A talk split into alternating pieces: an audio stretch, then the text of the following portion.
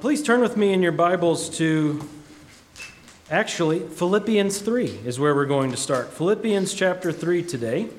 Please go ahead and turn there. And we will look into uh, what Paul has to say in that passage before we get into 2 Corinthians. Philippians chapter 3. Before we uh, get into that, how about I open with a word of prayer? Father, we thank you so much for this day that you've made. It's a beautiful day where we go outside and see your handiwork everywhere. Even in a fallen world, your glory shines so bright, and your presence is undeniable. Your power is clear. And Lord, we worship you alone. God, we ask today as we get into your word that you would help us to see all that it is that you have for us Though I am a fallen man, Lord, help me to not get in the way today, but that your word would be clear to your people. And we ask this together. In Jesus' name, amen. Well, um, when we do get to 2 Corinthians 11 today, we're going to see Paul speaking like an insane person. In uh, 2 Corinthians 11 23, Paul has this little, like almost parenthetical statement where he says, I speak as if insane. So we're going to go to a passage where this apostle of Jesus Christ says, I'm speaking as though I'm an insane person. And I wonder uh, if you can think back to some time in your life when you've met a, a madman. I've, I've met a madman or two. Not all of them knew they were madmen, but uh, I've met some. The, probably the most prominent time that I can remember in my life was at the Missouri State Fair. The, the town that Melissa and I are from is home to the Missouri State Fair. So that's what it's known for, if you're wondering. Pretty impressive, I know. Just try to calm down, you know. I'm just a man, okay? But uh, we're from Sedalia, Missouri, home of the Missouri State Fair. And when I was a kid, you know, you go there every year with your, with your friends and you do the thing. And one year there was this booth there that said like the world's most dangerous man or the world's most insane person or whatever. And you see these kinds of things at uh, these events, like the bearded lady and all that, and it's like, you know, kind of a gimmicky deal. So I didn't know what I was getting myself into. I, we got in line for that, and there was a little booth that you could walk up into. Uh, you would just walk through and come out the other side, tiny little thing. And so we walk in, and to my surprise, there's like a real life man behind bars who's very strong and very scary looking, trying to grab us. And we're in a booth, and there's like this little hallway, and you, you back up, and you can't back up. There's a wall right there. And I remember like needing a new pair of shorts after that because I was, you know, fifth or sixth grade and thought, oh, okay, we'll go in and see the little, the little guy. But no, this was like a real scary guy who was insane. I mean, he had to be some sort of a criminal working, doing that job at the fair, you know. Uh, and and it was really, really scary for me. And so today, what Paul's going to do is invite us into his booth where he gets to play the madman. And that's what we're eventually going to get at after we look at Philippians chapter 3. But I want us to start here because I think this will set the tone for what Paul is doing in 2 Corinthians 11. So let's read, looking at Philippians 3, verse 2, down through verse 11, an amazing passage of Scripture. Paul writes to this church in Philippi Beware of the dogs. Beware of the evil workers. Beware of the false circumcision. For we are the true circumcision who worship in the Spirit of God and glory in Christ Jesus and put no confidence in the flesh. Although I myself might have confidence in, even in the flesh, if anyone else has a mind to put confidence in the flesh, I far more circumcised the eighth day, of the nation of Israel, of the tribe of Benjamin, a Hebrew of Hebrews, as to the law, a Pharisee, as to zeal, a persecutor of the church, as to the righteousness which is in the law, found blameless.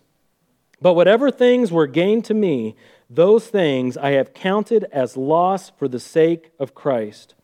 Far more than that, I count all things to be lost in view of the surpassing value of knowing Christ Jesus, my Lord, for whom I have suffered the loss of all things, and count them but rubbish, so that I may gain Christ, and may be found in him, not having a righteousness of my own derived from the law but that which is through faith in Christ, the righteousness which comes from God on the basis of faith, that I may know him, and the power of his resurrection, and the fellowship of his sufferings, being conformed to his death, in order that I may attain to the resurrection from the dead.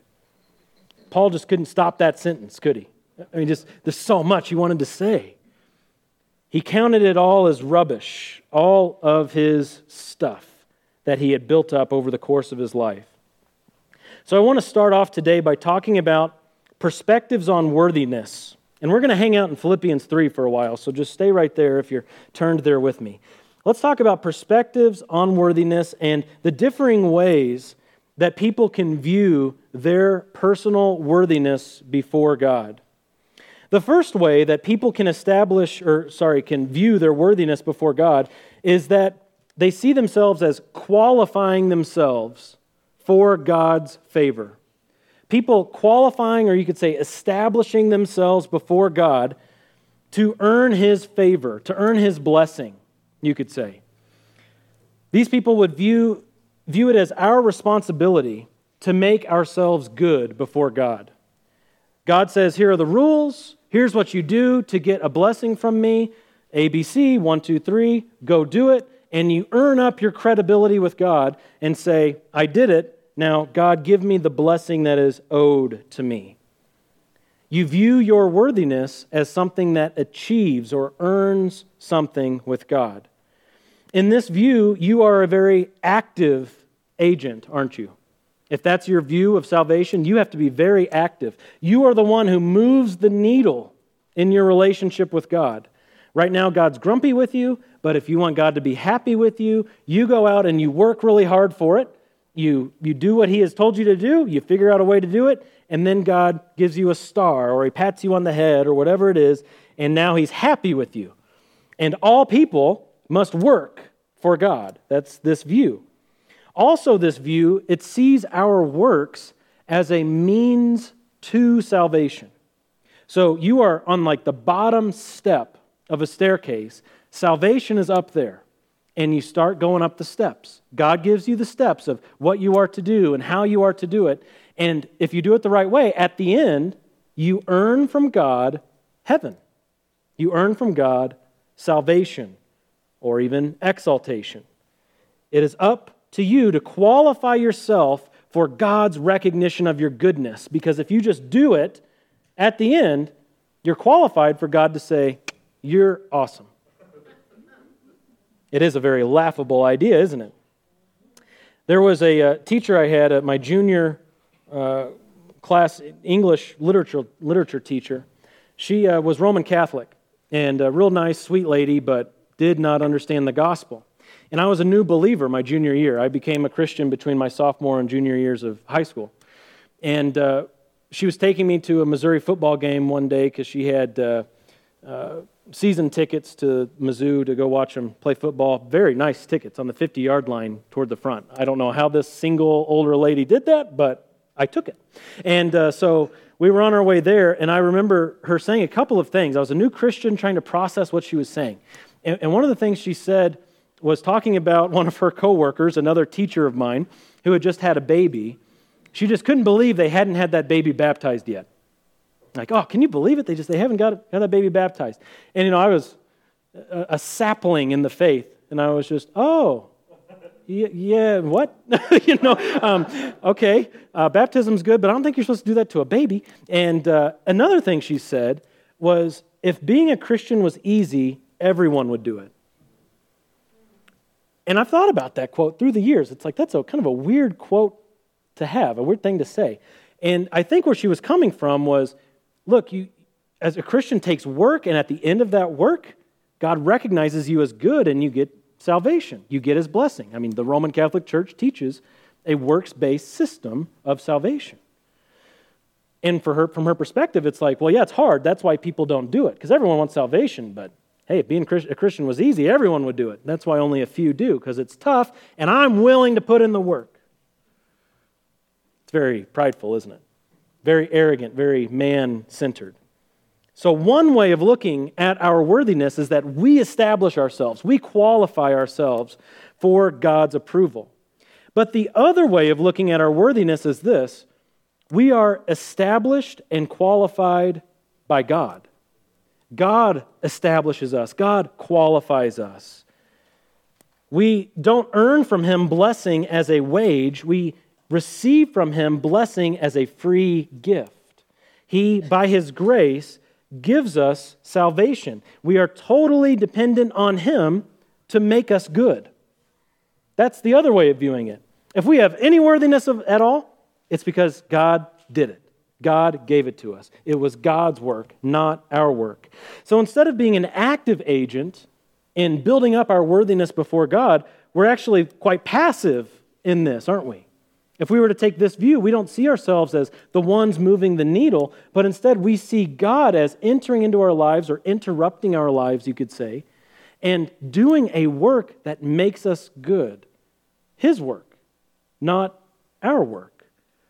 It's not ultimately us, but it's God's work in us. In Galatians 2:20, Paul articulated this view for himself when he says, "I've been crucified with Christ." How's that for a good work to earn salvation, right? You can't earn good works if you're crucified. I've been crucified with Christ. It is no longer I who live, but Christ lives in me. And the life which I now live in the flesh, I live by faith in the Son of God who loved me and gave himself up for me. It's God's work, isn't it? Could someone who earned his own righteousness before God say that? No, not a chance. If you are earning God's blessing, you don't say, It's Christ in me. I've died and it's Christ in me. You would say, It's all me. It's all me. I've established this, I've earned this. So if you see yourself as passive and you see your worthiness as a gift of God, a blessing from God that's freely given as a gift by His grace, then you are passive in the process and it's you see your works as a result of salvation. Your works are no longer a means to salvation, but your works are a result of salvation. After God saves us, after God pronounces us holy on the basis of Jesus, then our good works flow from there. The fruit comes from the life that God already gave us. You can't take a dead plant and command fruit to come out of it, can? You? I mean, you can try, uh, but you're not going to be very successful. If God gives life, if God calls you good, if God puts His Spirit within you, then the good works come as a result of salvation. Consider Philippians 2 12 and 13. If you're there in Philippians, you just flip over one page perhaps. It's an amazing two, two verses here. It says, Paul writing to this church, So then, my beloved, just as you have always obeyed, not as in my presence only, but now much more in my absence, Work out your salvation with fear and trembling. For it is God who is at work in you, both to will and to work for his good pleasure. You are working out the salvation that God has given you. You can't work out your salvation if he hasn't given you salvation. So God gives you salvation, pronounces you good in his sight on the basis of what Jesus has done. And from that point, you work out your salvation with fear and trembling. The fruit of faith is the good works that you perform. They are not a means to salvation, but they are a result of salvation. Now, which of these two views on worthiness, considering it as something that we actively build up, working our way up the staircase, versus God does it to us and God gives us life and God pronounces us good and brings about fruit, which one of those two views does Paul take in Philippians 3? Well, it's clearly the latter, isn't it? He clearly considered his own works to be nothing before God, but instead it was all about the righteousness he was gifted, the holiness, the goodness he was gifted in Jesus Christ. Look again at verse 4 with me of Philippians 3. The middle of verse 4, Paul says, Look, if there's anybody out there who wants to put confidence in the flesh, that means who thinks they're really good at a works based system of salvation. If there's anyone out there who can do that, I far more. He says, verse 5, he was circumcised the eighth day, just as all good Jewish boys were. He was of the nation of Israel. He was of the tribe of Benjamin. He was a Hebrew of Hebrews. And when it came to the law, he was a Pharisee. What an amazing pedigree Paul had. Paul came from really strong Jewish stock. His parents had him circumcised on the eighth day. They knew their tribal lineage. He was a Hebrew of Hebrews. He was proud of who he was ethnically. And we know quite a bit about that kind of view here, don't we? People around here can get really fired up about their pedigrees. Have you ever met somebody who's got ancestry back to Brigham and that person knows it and is really excited to tell you about it? This is the same thing that would happen in Israel. People would be very proud of their pedigree. They're standing before others, before other Jews, where they could say, Well, yes, I am of this and of this and of this, and I'm actually related to that guy, and yada, yada, yada. His inherited pedigree was very important to him. But he also had this credibility that he earned. Look at verse 6. In Paul's former life, you could say, he was very zealous. He showed that by being a persecutor of the church. And as to the righteousness which is found in the law, he was found blameless. Of course, this isn't in God's eyes. God could pin any of us to the wall through his law. But as, you know, cultural Jews were concerned, Paul was blameless. He was just, he's a perfect guy. He's a perfect Jew. So Paul had this resume of an amazing pedigree, this amazing credibility that he earned through his works, that anyone would look at him and say, he's qualified. If there's anybody going to heaven, it's Paul. Like a lot of people do with Mother Teresa, you know, like, oh, if she's not going to heaven, I'm not going to heaven. How much more people could say that about Paul? He had all the right things, he checked all the right boxes. But then he goes on and he says, I count it all as loss. It's all rubbish, it's trash. His pedigree, his credibility, take it out with the garbage. It's loss. That's because there are two ways, two options for how you consider your own worthiness. You either trust in it or you set it aside in order to rest in God. Foolishness will tell you look at all the good things you've done and rest in them. Hold on to them. Find assurance in how good you are. Find assurance in your own efforts. That's foolishness. Foolishness would say, yeah, platform yourself as someone who has qualified himself or herself. But look at what wisdom says in verse 7 Whatever things were gained to me, those things I have counted as loss for the sake of Christ. You can't have both. You can't have your own efforts that you're resting in and Jesus to rest in. It has to be one or the other. Someone who comes to God and says, I've been a good person. Well, that person doesn't have Jesus. It's one or the other. Someone who comes to God and says, On my own, I am totally unacceptable, but I trust in Jesus Christ. That person is received by Him because that person has true righteousness. Again, verse 8, Paul says, More than that, I count all things to be loss in view of the surpassing value of knowing Christ Jesus my Lord, for whom I have suffered the loss of all things, and I count them but rubbish, so that I may gain Christ. If you're trusting in your own efforts to earn blessing from God, to earn salvation from God, to earn exaltation from God, you're putting dung on your trophy case. Can you imagine? I mean, maybe you have a, like a nice curio cabinet or something in your house where you display things. Take down all those things and go out with a pooper scooper and go around your neighborhood and find all the stuff and put it in the cabinet and bring someone by and say, What do you think? That's what your good deeds are for salvation, to earn salvation. That's what your good deeds are in God's sight. Take those filthy rags and put them on display. Make that your trophy case. That's how God sees it. Paul says, I count it but dung, rubbish. All that pedigree, all that credibility, it's loss. It's dead to me because I want Jesus alone. And Jesus is enough. He recognized that he needed true righteousness. Verse 9, Paul says, I want to be found in him, not having a righteousness of my own I mean, how, how backwards is this to every man made religion in the world? That Paul says, I don't want my own righteousness. Because he was really good at that game. He could have, he could have ridden that train for the rest of his life, earning his own righteousness and credibility among men. He could have earned all that. Everyone would have thought he was a hot shot to his grave. And he says, I don't want that anymore because I want Jesus. I want to be found in him, not having a righteousness of my own derived from the law, but that which is through faith in Christ, the righteousness which comes from God on the basis of faith. There's a righteousness that you can have that's eternal, that's unfading, that's absolutely permanent, and it goes to the very core of who you are. It rests in your soul. This righteousness comes from God, and it comes by faith alone. You can't earn it, you can't change yourself, you can't transform yourself, you can't cause yourself to be born again to get it. There's nothing you can do to get this.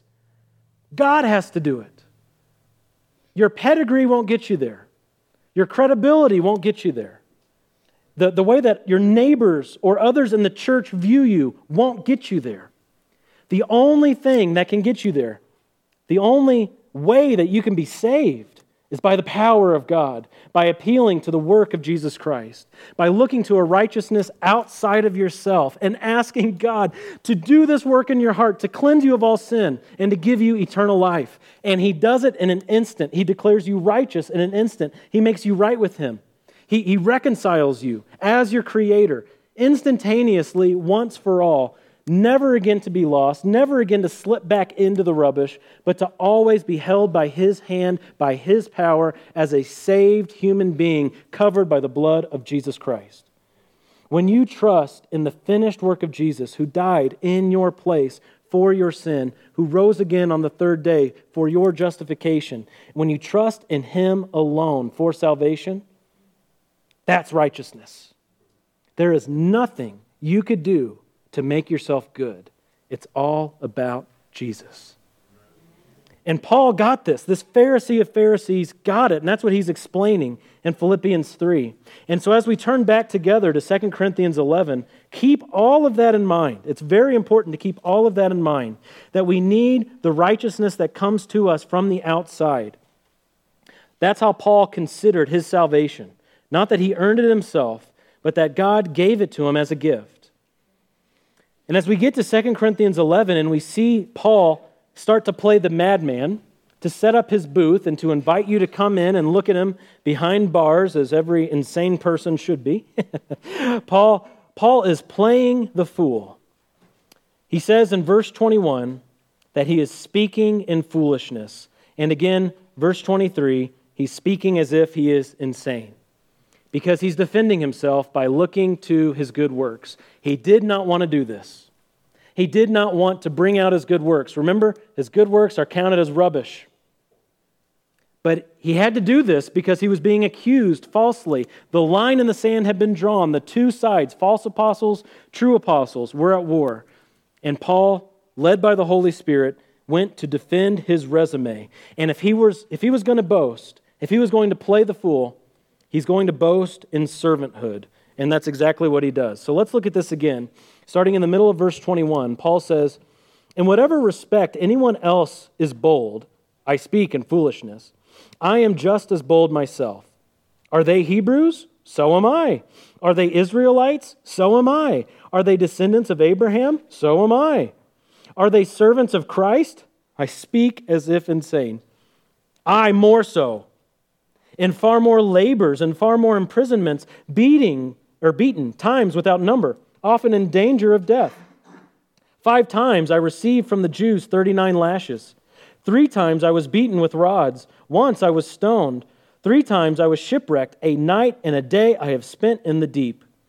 I have been on frequent journeys, in dangers, uh, in dangers from rivers, dangers from robbers, dangers from my countrymen dangers from the Gentiles, dangers in the city, dangers in the wilderness, dangers on the sea, dangers among false brethren. What a resume Paul is laying out for us here. Again, he doesn't want to do it. He's speaking as if he's insane, but he's speaking this way to set him apart from those who were cheating the Corinthians, from those who were harming the Corinthians with their false gospel. And their false gospel was to tell them to earn their righteousness by their works. So now Paul counts his own rap sheet of servanthood as evidence against them. I think there's a general lesson we can take from this. I didn't even finish Paul's list. You can run your eyes over verse 27 and following. There's more that he went through, and we'll get to that next week. But I think a general lesson that we can initially take away from this is that if you want to truly serve your Lord, expect some hardship, expect some difficulty, expect some pain and suffering, expect frustration. If you want to truly serve Jesus, this is what comes with it. Because how was Jesus treated? A lot of pain, a lot of suffering, a lot of difficulty, a lot of frustration. You think it'll be better for us? Shouldn't be.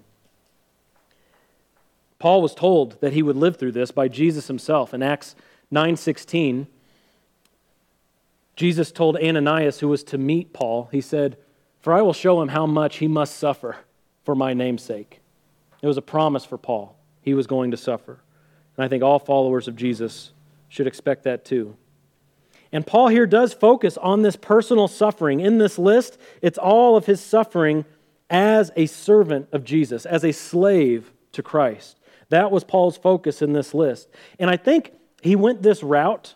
Like, he, he doesn't talk about his honorable position that he had in churches or the respect that he was given or how many baptisms he's performed or professions of faith he had at the last tent revival or anything like that. He goes down this route about suffering as a servant because false teachers don't suffer for Jesus. If they do, it's minimal and it's accidental. False teachers want to avoid suffering. If you want to turn with me to the next book of your Bible, Galatians, look at Galatians 6 with me, starting at verse 11, where Paul is explaining this same thing to them, setting himself apart from the false teachers in Galatia. Galatians 6:11 it says, "See with what large letters I am writing to you with my own hand. Those who desire to make a good showing in the flesh try to compel you to be circumcised simply so that they will not be persecuted for the cross of Christ. For those who are circumcised do not even keep the law themselves, but they desire to have you circumcised so that they may boast in your flesh. But may it never be that I would boast except in the cross of our Lord Jesus Christ, through which the world has been crucified to me and I to the world. For neither is circumcision anything, nor uncircumcision, but a new creation. And those who will walk by this rule, peace and mercy be upon them and upon the Israel of God. From now on, let no one cause trouble for me, for I bear on my body the brand marks of Jesus. The grace of our Lord Jesus Christ be with your spirit, brethren. Amen. What are the brand marks of Jesus? They were the beatings that Paul suffered for Jesus. But what about these false teachers? Verse 12 they compel you to be circumcised simply so that they will not be persecuted for the cross of Christ. They are teaching a false gospel. They're leading you astray because they're more worried about themselves than they are about your salvation. They don't want to be persecuted. And so they give you a works based gospel. So, Paul, when he's writing to the Corinthians, focuses on these brand marks of Christ, the suffering that he has endured for the sake of Jesus. And if you go back to 2 Corinthians 11 with me, you'll notice in verses 21 and 22, Paul refers back to that inherited pedigree. This pedigree that he received from his parents, that he was a descendant of Abraham, he was an Israelite, a Hebrew. This is a pedigree that he had, and that's very important because the false apostles in Corinth seem to be of Jewish descent. That's why he's bringing it up. They were Jews who were emphasizing works for salvation. And he, of course, is speaking against that, but saying, look, their pedigree isn't better than mine. Yeah, they come along and they say they're Jews, and that gives them this authority to teach a different gospel. Well, no, no one's more Jewish than I am, Paul says. Their pedigree was not better than Paul's. His family search chart was more impressive than theirs. They couldn't have outdone him in this regard. Hardly anyone could claim to be more of a descendant of Abraham than Paul himself. He said in Acts 22 3, in a different context when he was in Jerusalem, he said, I'm a Jew, born in Tarsus of Cilicia, but brought up in this city, educated under Gamaliel. It's always hard for me to say that name. Gamaliel. That's better. Gamaliel. Uh, strictly according to the law of our fathers, being zealous for God, just as you are, all are today. A Jew of Tarsus, brought up in Jerusalem, best teachers, best education, had all the certificates, all the diplomas. But again, he counted it all as loss.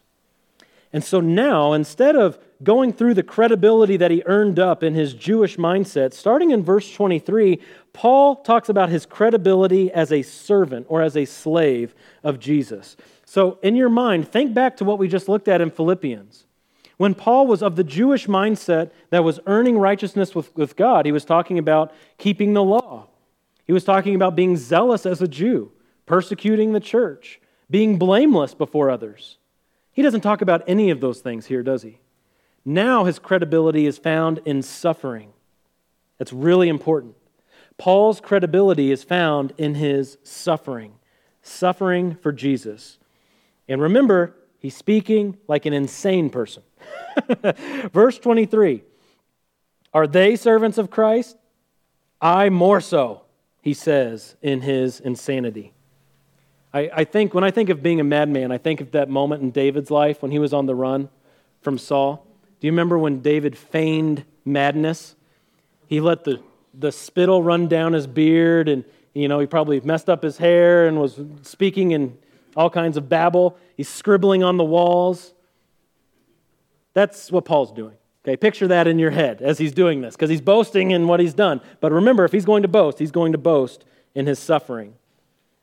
He says, You think they're servants, these false teachers? Well, let me show you. Let's compare resumes, and I will show you the suffering of a true servant. He says in verse 23 that he has been in far more labors. That word for labors really does just mean hard work. He's worked really hard. It talks about the, uh, it refers to, rather, the planting and the watering when people are sowing seeds.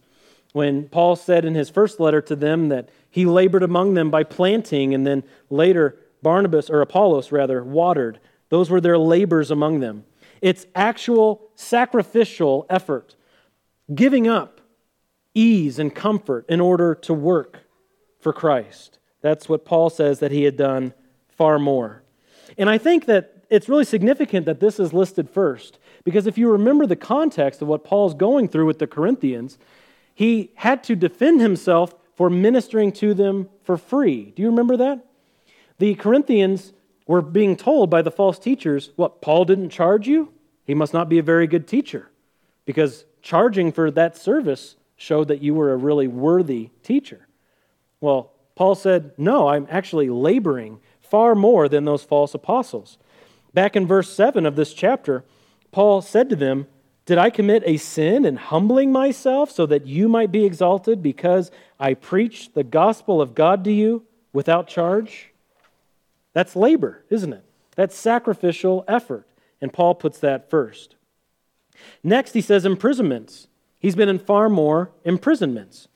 That, of course, just means to be in custody, to be on lockdown, to be watched, to be supervised by people who have taken you away. Paul says, I've been in far more imprisonments. We can take from this that apparently the false teachers had been in some imprisonments. Apparently, the false teachers had endured some sort of imprisonment. But they, of course, sought to avoid that, and that's why Paul was in far more labors, far more imprisonments. What's interesting is if you follow the narrative in the book of Acts to the time that this letter was written, we only have one account of Paul being imprisoned up to this point and that's when he was in Philippi in Acts chapter 16. That amazing moment with the Philippian jailer when he cries out, What must I do to be saved? That's the only time in Acts up to this point when Paul had been imprisoned, as it was recorded by Luke. So that tells us there were many things that happened in Paul's life that we don't have an account of. He says he's been in far more imprisonments. He had experienced many prisons. Paul was able to leave a review for each prison in every city and say, you know, who had the best breakfast and all that stuff.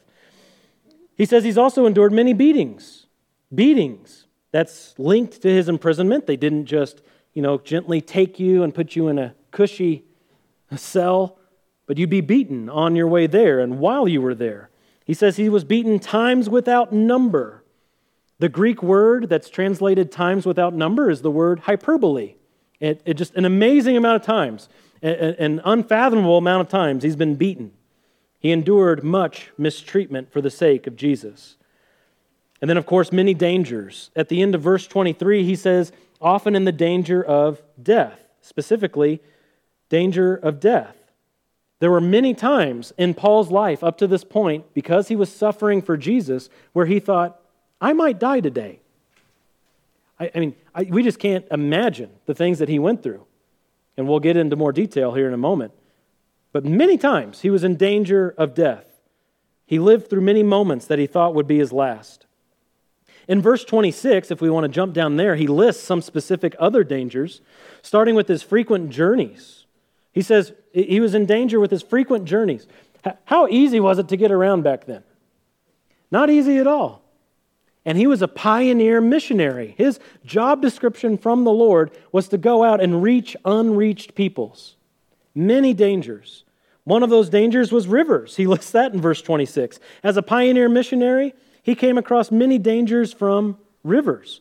It would be a constant threat that these travel ways they would take would flood.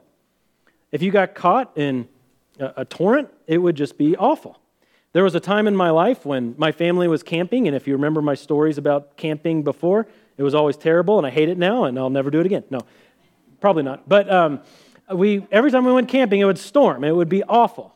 And we would have to pack up in the middle of the night in the rain Dad would have a bad attitude. He and mom would be fighting. I wouldn't know what, he, what I was supposed to do because I was sleeping for two hours and we're trying to take the post apart for the tent, and it's terrible.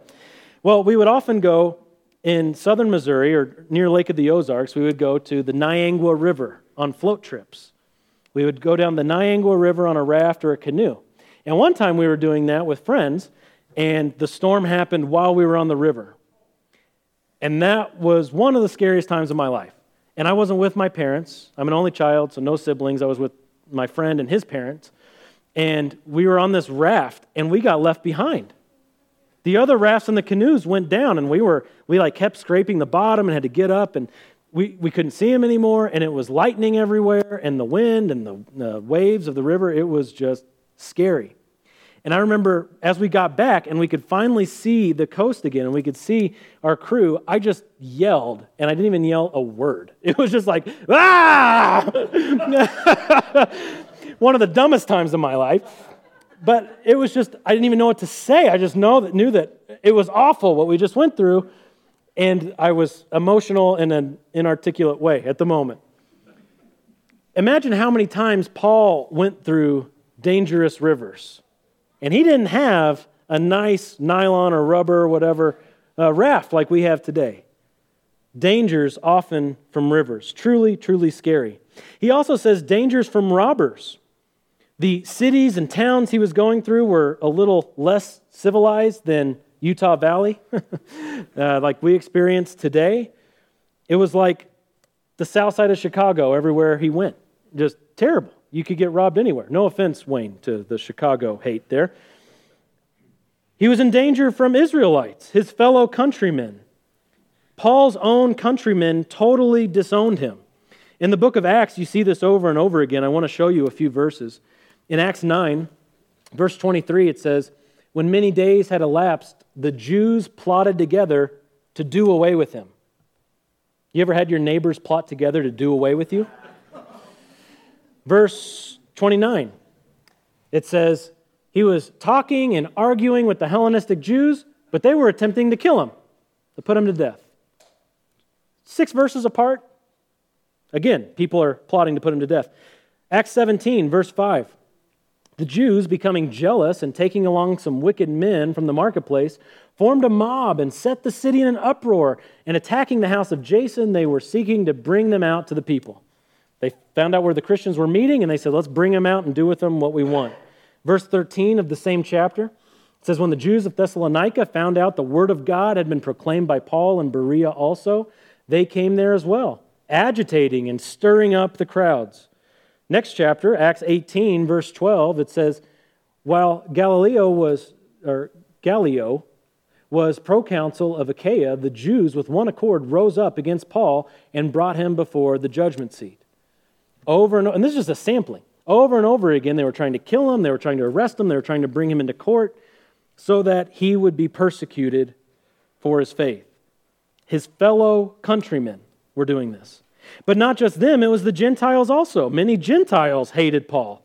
In Acts chapter 14, verses 5 through 7, it says, When an attempt was made by both the Gentiles and the Jews with their rulers to mistreat and to stone them, they became aware of it and fled to the cities of that name. I'm having a hard time with names today, so I'm not going to try that one. And Lystra and Derbe and the surrounding region. Verse 7 And there they continued to preach the gospel. So you had Gentiles and Jews coming together to kill Paul. What could bring Gentiles and Jews together? Well, salvation is one way. We are a new man in Christ. All believing Jews and Gentiles are one in Christ. But another way is persecuting the church. Paul displayed that in his life. And in Acts chapter 16, starting in verse 16, it says, It happened that as we were going to the place of prayer, a slave girl having a spirit of divination met us, who was bringing her masters much profit by her fortune telling. Following after Paul and us, she kept crying out, saying, These men are bondservants of the Most High God who are proclaiming to you the way of salvation. She continued doing this for many days, but Paul was greatly annoyed and turned and said to the Spirit, I command you in the name of Jesus Christ to come out of her. And it came out at that very moment. But when her masters, Gentile masters, saw that their hope of profit was gone, they seized Paul and Silas and dragged them into the marketplace before the authorities. And when they had brought them to the chief magistrates, they said, These men are throwing our city into confusion, being Jews, and are proclaiming customs which it is not lawful for us to accept or observe, being Romans. The crowd rose up together against them, and the chief magistrates tore their robes off them and proceeded to order them to be beaten with rods. Huh. So, Gentiles have gods too. And when you touch on their gods and you preach against their idols, you'll be persecuted by them too. Jews and Gentiles persecuted Paul. He says in verse 26 he also faced dangers that were urban, rural, and at sea. He had no rest no matter where he went. He couldn't go out to the middle of the sea to get rest. No land or sea gave solace to the Apostle Paul. He also faced dangers from false brothers, it says at the end of verse 26 those who faked their conversion for personal gain or to destroy the church from the inside, they were a constant threat to Paul. Well, I think we'll pause there, and next week we'll pick back up looking at verses 24 and 25. But just observe these amazing events in the life of Paul. Why was he going through all of that? Again, we've just scratched the surface here. Why was Paul willing to go through all of that? It was because of his love for his Savior, Jesus Christ. Nothing else could compel a person to go through this. No amount of money would compel someone to do this, or hope of fame or glory. I mean, that's all way too risky. Dangers of death constantly. But his life he counted as loss for the sake of Jesus. His life was of no account. He told the Ephesian elders when he was meeting with them in Acts chapter 20 that he counted his life as nothing for the sake of the glory of God through Jesus Christ. That was his priority. And for all of those who have believed in the gospel, the good news of Jesus, all of those who have received salvation as a free gift from God through the work of Jesus Christ, we can say together with Paul, we count it all as rubbish. All that we have apart from Jesus, all that we could ever do to look good, it's, it's dung for the sake of knowing Jesus our Lord, our only hope. Because he died on the cross in our place for our sins, and he rose again that our sins may be forgiven and we may be given life eternal that begins now.